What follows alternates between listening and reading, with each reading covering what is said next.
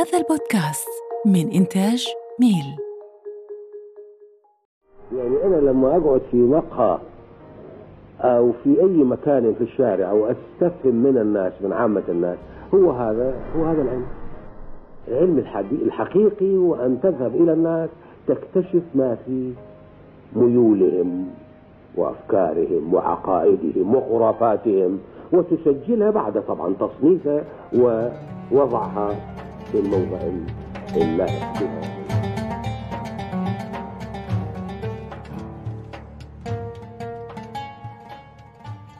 مرحبا. أنا أسمر وهاي الحلقة الأولى من بودكاست ابن خلدون على منصة ميل. الحلقة الأولى حبيت تكون شوي مميزة. حقيقة كان عندي أكثر من خيار لأكثر من حلقة وقررت أنه الحلقة الأولى تكون شوي مميزة بطابع عراقي بطابع يخص مجتمعنا العراقي بس هذا ما يعني أنه الحلقة موجهة فقط للمجتمع العراقي. دكتور علي الوردي حبيت اليوم أقتبس منه شيء ونتكلم موضوع هو يعني كان تقريبا مشهور به الازدواجية. الازدواجية بالفرد العراقي. الدكتور علي الوردي هو من أكثر علماء النفس اللي تكلموا بهالموضوع. وخاصة في كتابه شخصية الفرد العراقي اللي هو عبارة عن محاضرة اللي تم تسجيلها بسنة 1951 ونشرت مع بعد ذلك عن طريق كتيب باسم شخصية الفرد العراقي. موضوع الازدواجية موضوع معقد جدا وموضوع عميق وشائك حقيقة يعني من الصعوبة الحديث بل الموضوع بالرغم إنه هذا الشيء متخلخل بكل جوانب حياتنا. يعني تشوفه موجود بكل تفاصيل حياتنا اليومية الطبيعية الاجتماعية السياسية النفسية الاقتصادية يعني بكل جوانب الحياة تقريبا. شيء لازم تعرفوه إنه الازدواجية اللي راح أتكلم عنها هي بالمعنى أو بمعنى علم الاجتماع اللي تختلف عن المعنى الازدواجية بعلم النفس وأيضا بالفلسفة. عدة معاني تختلف أو مواضيع ممكن نتكلم بها بالمستقبل بس اللي اليوم الموضوع اللي راح نتحدث فيه هو عن علم الاجتماع والمعنى الازدواجية بهذا الموضوع وخاصة الطريقة اللي ذكرها بها الدكتور علي الوردي. الدكتور علي الوردي كان له مساهمات كبيرة جدا بعلم الاجتماع العراقي وتحليل الشخصية العراقية وهواية كتب حقيقة قيمة جدا. بس أعتقد أنه موضوع الازدواجية من أكثر المواضيع اللي كان كان الدكتور علي الوردي معروف بها اليوم ممكن أني راح أتحدث بمواضيع معينة أو أذكر أمثلة معينة من هواي أشياء. حبيت أنه أنوه أنه الموضوع والبودكاست وهذه الحلقة هي عن علم الاجتماع خاصة بعلم الاجتماع. لا موضوع سياسي ولا ديني. لذلك هذه مجرد أمثلة تطرح لتوضيح الفكرة. الازدواجية إلها تفرعات جدا كبيرة بمجتمعنا العراقي وتشوفها تخلخل بيومياتنا بتعاملاتنا بتفاصيل حياتنا. الازدواجية ببساطة هي اتخاذ أو الإيمان بمبادئ معينة وتطبيق عكسها. شفنا مؤمنين بمبدأ معين بفكرة معينة بس التطبيق على أرض الواقع يختلف.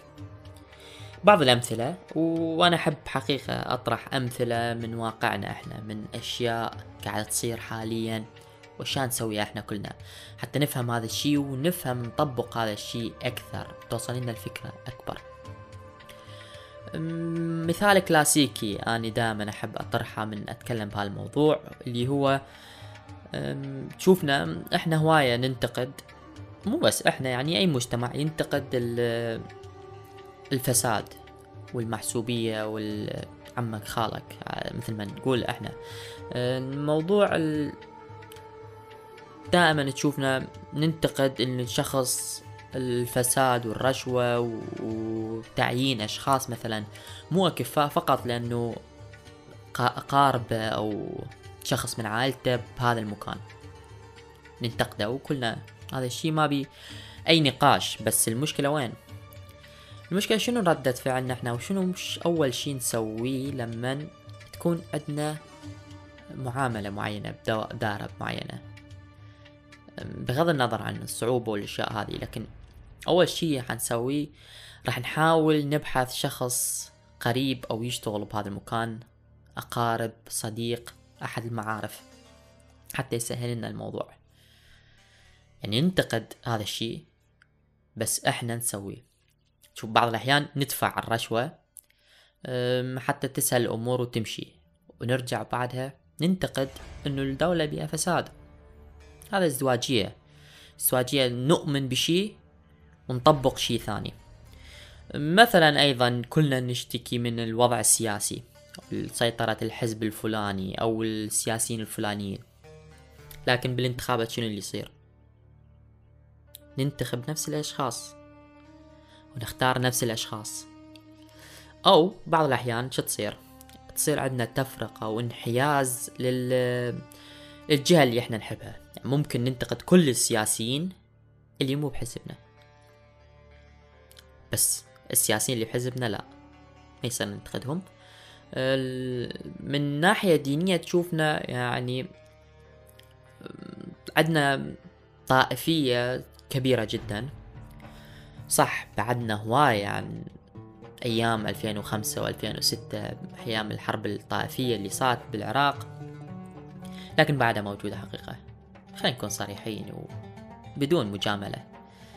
العنصرية يعني هي تقريبا مشابهة للطائفية إقصاء الآخر موجودة. نمارسها بهواية أماكن. أنا أحب دائما أنه أبحث عن ال... ال... هذه الأشياء وألاحظها من خلال تعليقات منشورات معينة منشورات ممكن شخص ما ينتبه لها بس لاحظ فيها تأمل. واقرأ. وخليك مقيم بدون أي انحياز عاطفي. هذا فلان شيء وهذا فلان شيء أو انحياز لنفسك ممكن ممكن أنت تطبق هذا الشيء وما تدري به حاول تتأمل. أنت ليش رديت هذا الرد؟ ليش حكيت بهذه الطريقة؟ ليش ردك كان شوية منفعل على فلان شخص؟ حاول تقيم الأمور بدون ما تنحاز مشاعرك أو تنحاز جهتك أنت خلي عندك فلتر سميه فلتر الازدواجية. هذا الفلتر أه، حاول تجربه خلال يعني حياتك العادية أي شيء اللي أنت تسويه أو ردود أفعالك أو هواية هواية تقدر تطبقه. مثلا أمثلة أخرى يعني على الازدواجية اللي إحنا نعيشها. أيضا عن موضوع الفساد ولازم إحنا نحارب وننشئ جيل واعي ومثقف وما يتعلم هالأشياء بس تشوفنا بالمدارس يعني طبعا مو الكل أكيد. أه تشوف هواية من المدرسين مثلا ما يأدون واجبهم بشكل كامل بالمدرسة الحكومية حتى يضطر هذا الطالب يروح ياخذ درس خصوصي أو يشتري ملازم معينة من هذا الأستاذ أو بحجة الهدايا والأشياء حتى يساعده بالدرجات. هذا فساد. هذا آه، ازدواج بالمعايير. يعني هذا المفروض اللي يربي مجتمع يثقف مجتمع هو اللي قاعد يسوي هذا الشيء. مثال أخير ممكن هذا أنتم بما أنه تحبون اليوتيوب والسماع ولا هذه الأشياء المهتمين بهالأشياء راح تعرفوه. شوف إحنا دائما ننتقد إنه البلد ما بي أو انتشر بيه المحتوى السيء المحتوى الهابط المحتوى اللي غير هادف. بس منو اللي قاعد يتابع هالأشخاص؟ إحنا. منو اللي قاعد يعلق لهم ويتفاعل وياهم؟ إحنا. حتى بحالة الانتقاد. لهذول الأشخاص إحنا قاعد نسام إنه نخليهم يعرفون ناس أكثر. يعني شخص عنده مليونين وثلاث ملايين أربع ملايين خمس ملايين متابعين على اليوتيوب أو الإنستغرام. منو اللي يتابع هذا يعني؟ إحنا. تشوفنا نؤمن بشي معين بس نطبق العكس. ما نطبق الأشياء اللي نؤمن بيها أو مو مو معظم الأحيان. يعني بس بهواية أماكن نطبق الأشياء العكس. الصديق العزيز ناظم علي مؤسس مشروع دعوة للقراءة كان له رأي بالإزدواجية. خلينا نسمع شنو كان رأيه عن الإزدواجية. بتصوري الإزدواجية يعني مسألة نفسية واجتماعية وحتى سياسية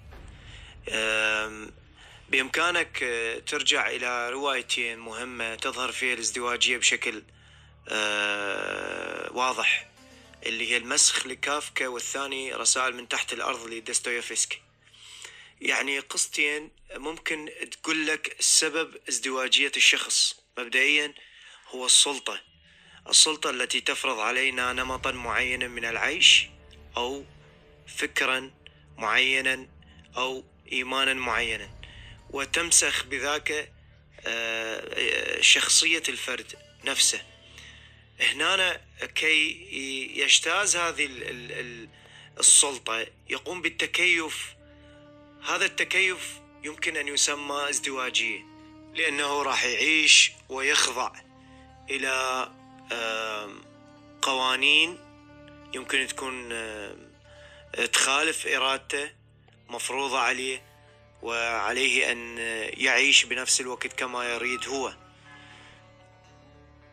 فتشوفنا يعني أحيانا أوافق الصديق ناظم موضوع أنه السلطة أحيانا بعض الأحيان تفرض علينا نمط معين من العيش تفرض علينا أنه خاصة إذا ماكو كان قانون يحمي الشخص اللي يطرح رأيه أو يسوي المبادئ يطبق المبادئ اللي هو مؤمن بها أه تشوفه ممكن أحيانا ما يقدر يطبق الأشياء اللي هو يؤمن بها هذا شيء طبيعي وشيء موجود أكيد بس يبقى أكيد أن الدور الأكبر أنه نعيش حياة أو نؤمن بالأشياء نطبق الأشياء اللي إحنا مؤمنين في بيها فقط.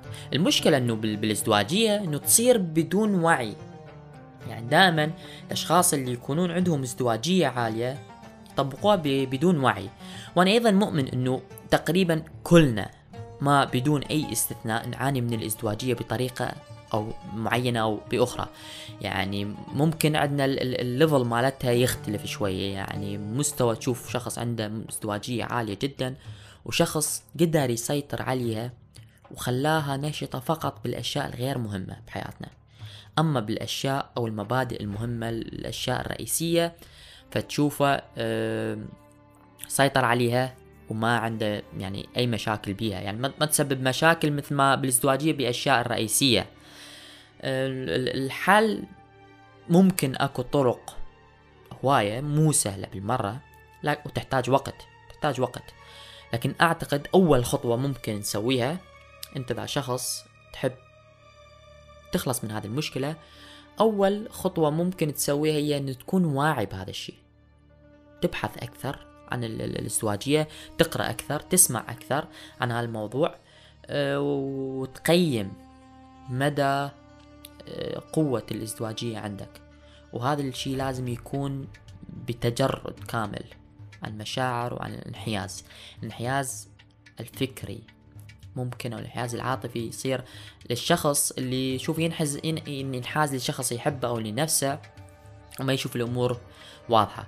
فلازم يكون تقييم الموضوع بتجرد كامل بدون أي مشاعر بدون أي انحيازات وتكون واعي تعلم أكثر اقرأ أكثر حاول تقرأ الكتب اللي ذكرها آه، ناظم الروايتين.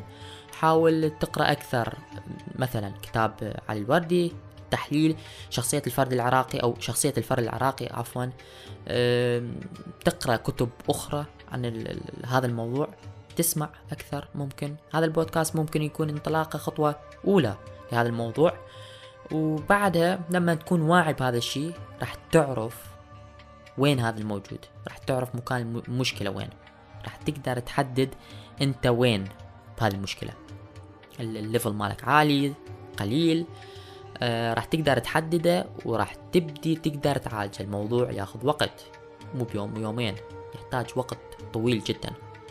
يعني أنا انشغالي بهذا الموضوع تقريبا لست سنوات ولا زلت أراقب هواي أفكار تمر علي وأشوف انحيازاتي وهذا الموضوع ومدى قوة الإزدواجية عندي وبأي مواضيع بأي جوانب حياتي. الأخ آه، ناظم كان عنده أيضا رأي بممكن طرق الحل. خلينا نسمعها. والحل برأيي أيضا يتم من ناحية السلطة بمعنى أنه إذا كانت إذا كان النظام يمثل الشعب واختياراته فهنا لن يخضع الفرد إلى كسر وإكراه لإرادته الحرة وعندها يتم تمثيله بالشكل الصحيح ولا يضطر إلى آه، إلى آه، سلوك معايير مزدوجة في تطبيق حياته اليومية.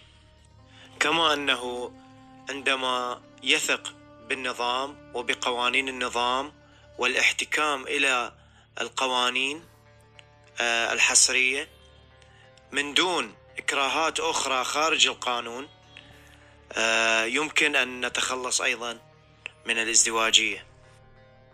طبعا مشكور الأخ الحبيب ناظم على المداخلة والإضافة اللي ضافها لهذا البودكاست ولهذه الحلقة لهذا الموضوع. الإرادة الحرة. الإرادة الحرة هي ممكن من أكثر الأشياء اللي راح تساعدنا بهالموضوع. هذا أتمنى أنه كانت إضافة جميلة هذه الحلقة لكم. موضوع ممكن يساهم. أنا مؤمن بهالأشياء. المواضيع اللي أطرحها واللي راح أطرحها أيضا مؤمن بها أنه لها تأثير كبير جدا علينا ومهمة جدا. يعني ممكن تشوفها أنت لأنه بسبب تكرر الموضوع بشكل كلش كبير صار ما إلى قيمة أو قيمته قلت. صار المواضيع من الخطوات الأولى اللي لازم نبدي بيها. ألف باء التغيير يعني أتمنى أنه فقط أضفت شيء أثارت الفضول عندك أن تبحث أكثر بهذا الموضوع. أه، تنتبه أكثر لهذا الموضوع. هذه كانت الحلقة الأولى من بودكاست ابن خلدون. الحلقات الجاية راح تكون مواضيع مختلفة ومواضيع أيضا أنتوا راح تختاروها. وبالنهاية أنا وياكم كنت أسمر. وهذا بودكاست ابن خلدون من منصة ميل تحياتي لكم ومع السلامة.